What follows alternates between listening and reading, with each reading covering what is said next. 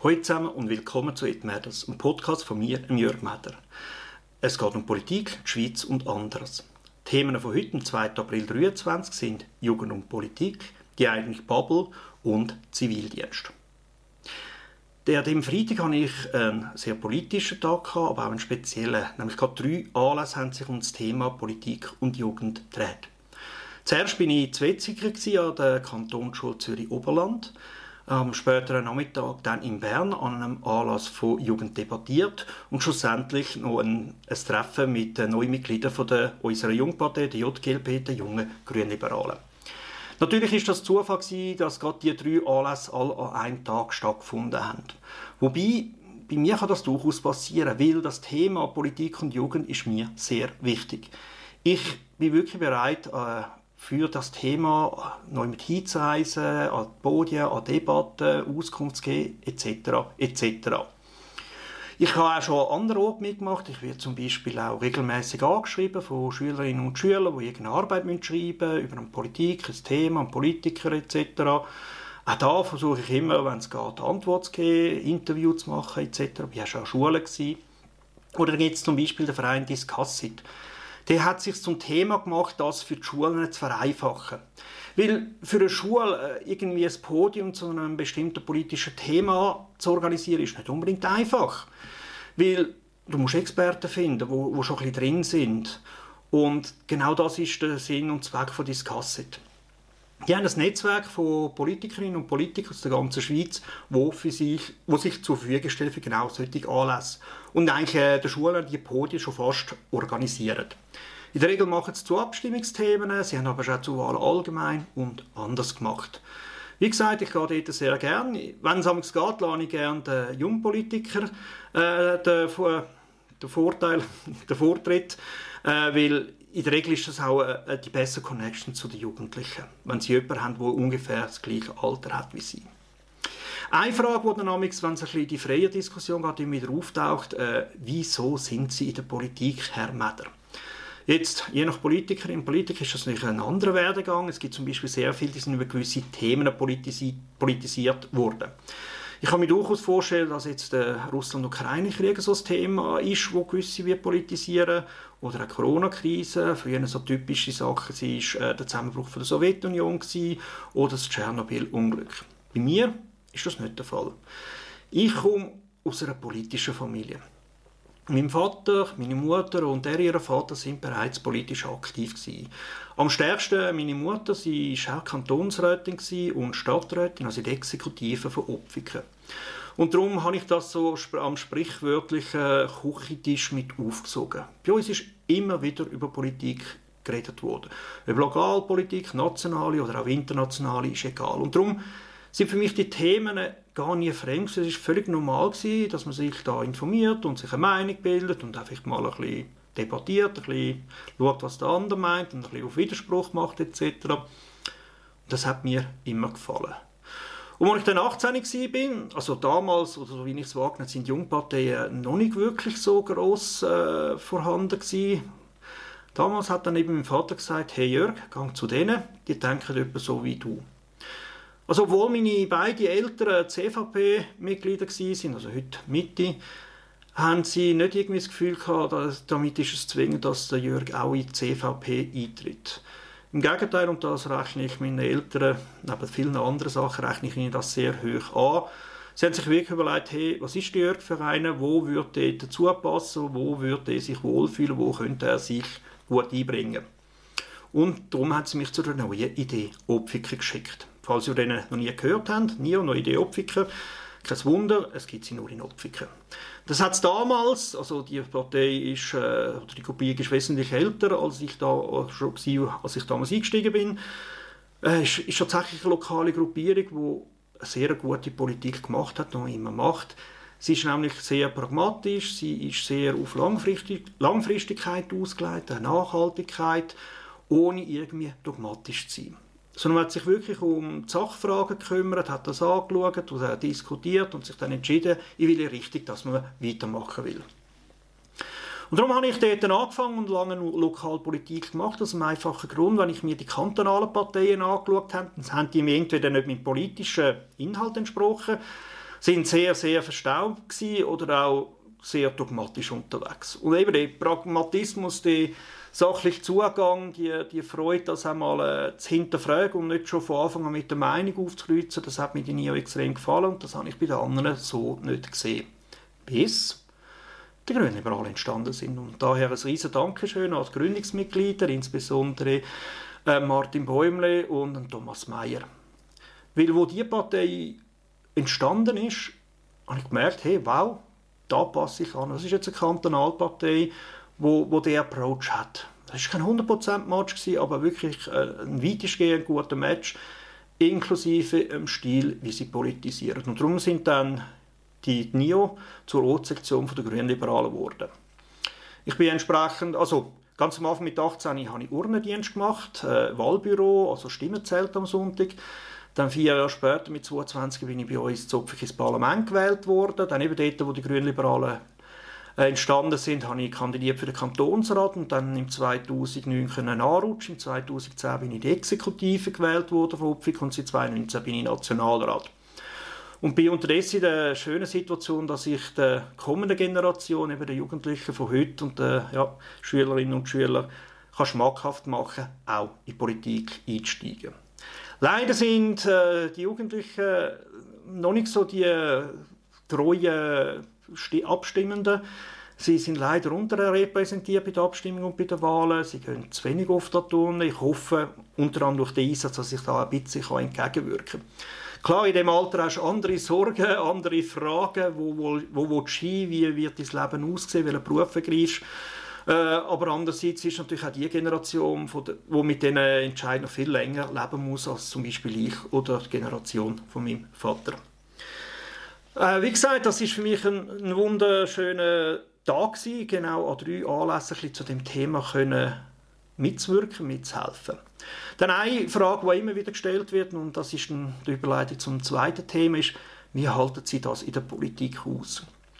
Im Gegensatz zu vielen anderen Hobbys, wo ja alle die gleiche Meinung haben und die gleiche Zielrichtung, sagen wir Fußballverein, Musikverein oder was auch immer, ist das Grundelement in der Politik, dass dort die Leute zusammen arbeiten, zusammen arbeiten müssen, die grundsätzlich andere Ansichten haben. Das finde ich extrem spannend. Das ist eine Herausforderung, das reizt mich, das macht Spaß. Aber das braucht auch Nerven. Und in einem Maß, wo dann viele Leute sagen, hey, das würde ich nie und nimmer aushalten. Und das verstehe ich in gewissem Maß. Das ist wirklich nicht für alle. Aber jetzt die Frage, wie haltest du da aus? Also klar, im gewissen Sinn musst du schauen, dass du nicht alles zu persönlich nimmst. Aber ich würde jetzt mal sagen, in der Schweiz ist das auch durchaus gut machbar. Wir haben nämlich in der Schweiz wirklich eine gute politische Kultur. Und das habe ich Ihnen auch gesagt. Also wenn ihr mit euren politischen Kontrahenten auf einem Podium könnt streiten könnt, und dort darf es auch durchaus mal einen Seitenhieb geben oder einen faulen Spruch, ich finde, das gehört durchaus dazu. Aber wenn ihr nach dem Anlass mit den gleichen Leuten nachher könnt zusammen ein Bier ziehen dann macht ihr das richtig.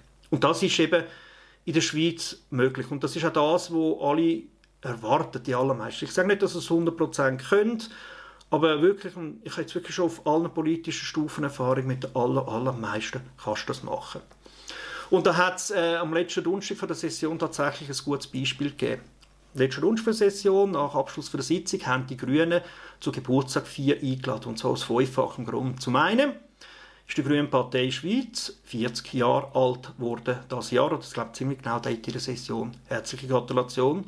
Und zudem haben äh, vier Nationalrätinnen und Nationalräte auch in dem Jahr Geburtstag, also die einen sind auch 40 geworden oder werden es noch. Und darum haben sie eingeladen. Das heißt, nach Sitzungsschluss ist ein wirklich großer, großer Teil vom Nationalen Ständerat in die Galerie des Alpes gegangen. Das ist dort das Restaurant im Bundeshaus und hat gefeiert. Es war bombenvoll.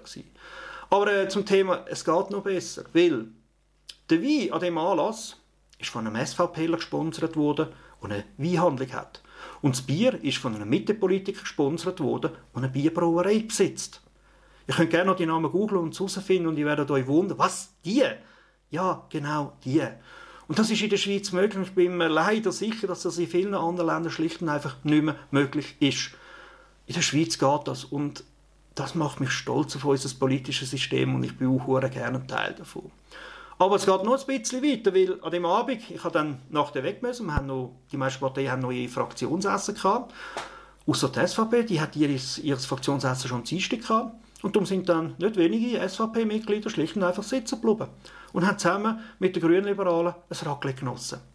Weiter dumm herumgeschnurrt, wahrscheinlich den einen oder anderen Spruch fahren lassen, aber trotzdem, es gibt ja genug Themen, wo man miteinander schnurren kann, im Positiven, wo man gerne in den Ferien ist, welchen Sportverein man unterstützt, welchen Musikstil das man hat. Trotz aller politischen Differenzen, es gibt immer wieder Sachen, die uns verbinden. Ja, leider sind ausgerechnet die, wo, wo in den sozialen Medien oder auch in den klassischen Medien am lautesten sind, die, die wirklich immer nur auf Differenzen rausgehen.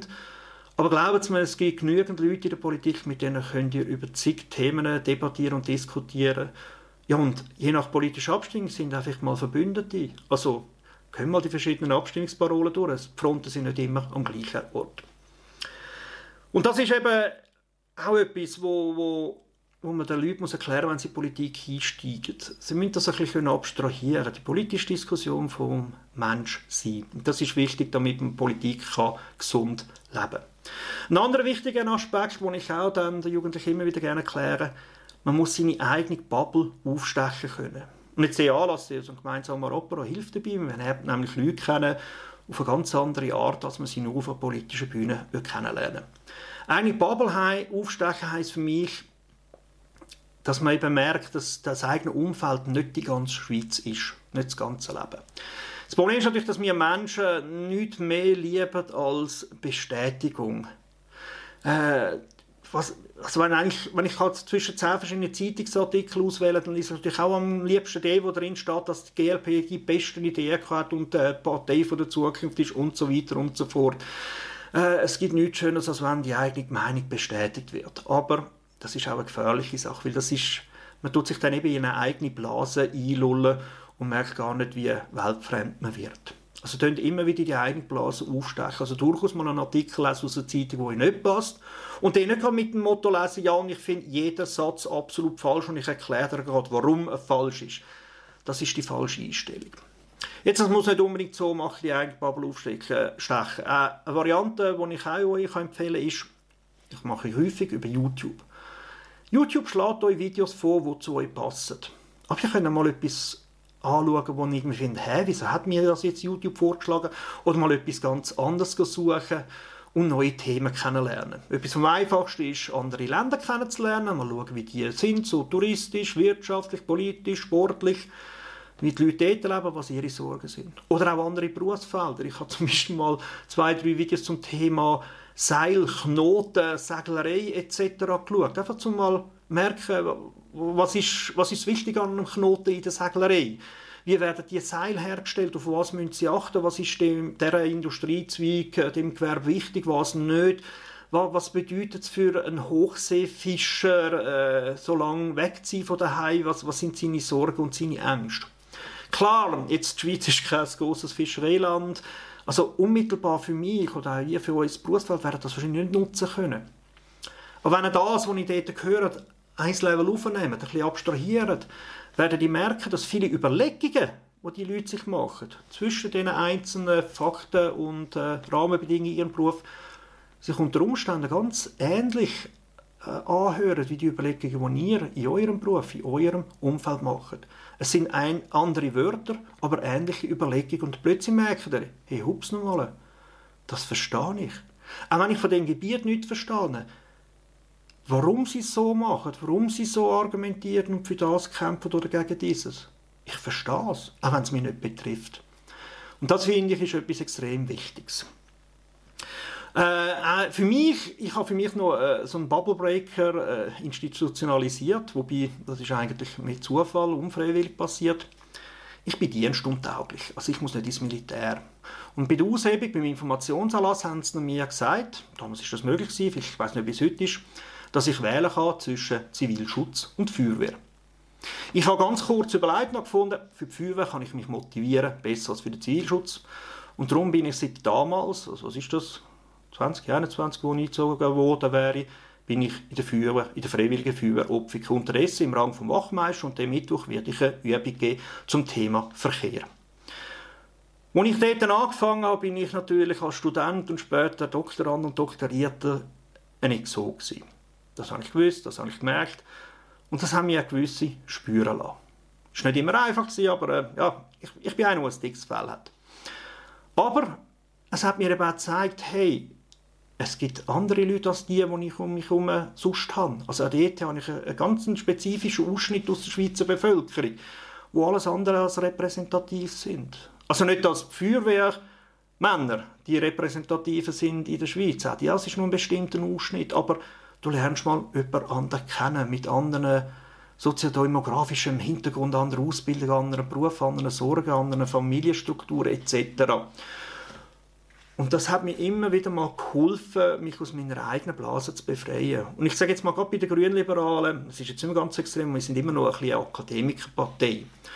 Und das merke ich ab und zu, wenn wir debattieren und diskutieren, dass es auf einem sehr akademischen Niveau ist und sehr stark auf das ausgerichtet und dann plötzlich kickt bei mir wieder die Erfahrung aus der Feuerwehr und dann äh, sagt es bei mir, hey Jörg, das klingt ja gut für den typischen GLP-Wähler, aber und das ist extrem wertvoll, vor allem wenn du in der Politik bist, dass du weißt, es gibt noch andere Leute und die, die Leute haben ebenso ein Recht darauf, ihre Träume äh, zu, verfüllen, zu, äh, ihre Träume zu verfolgen und erreichen zu wollen.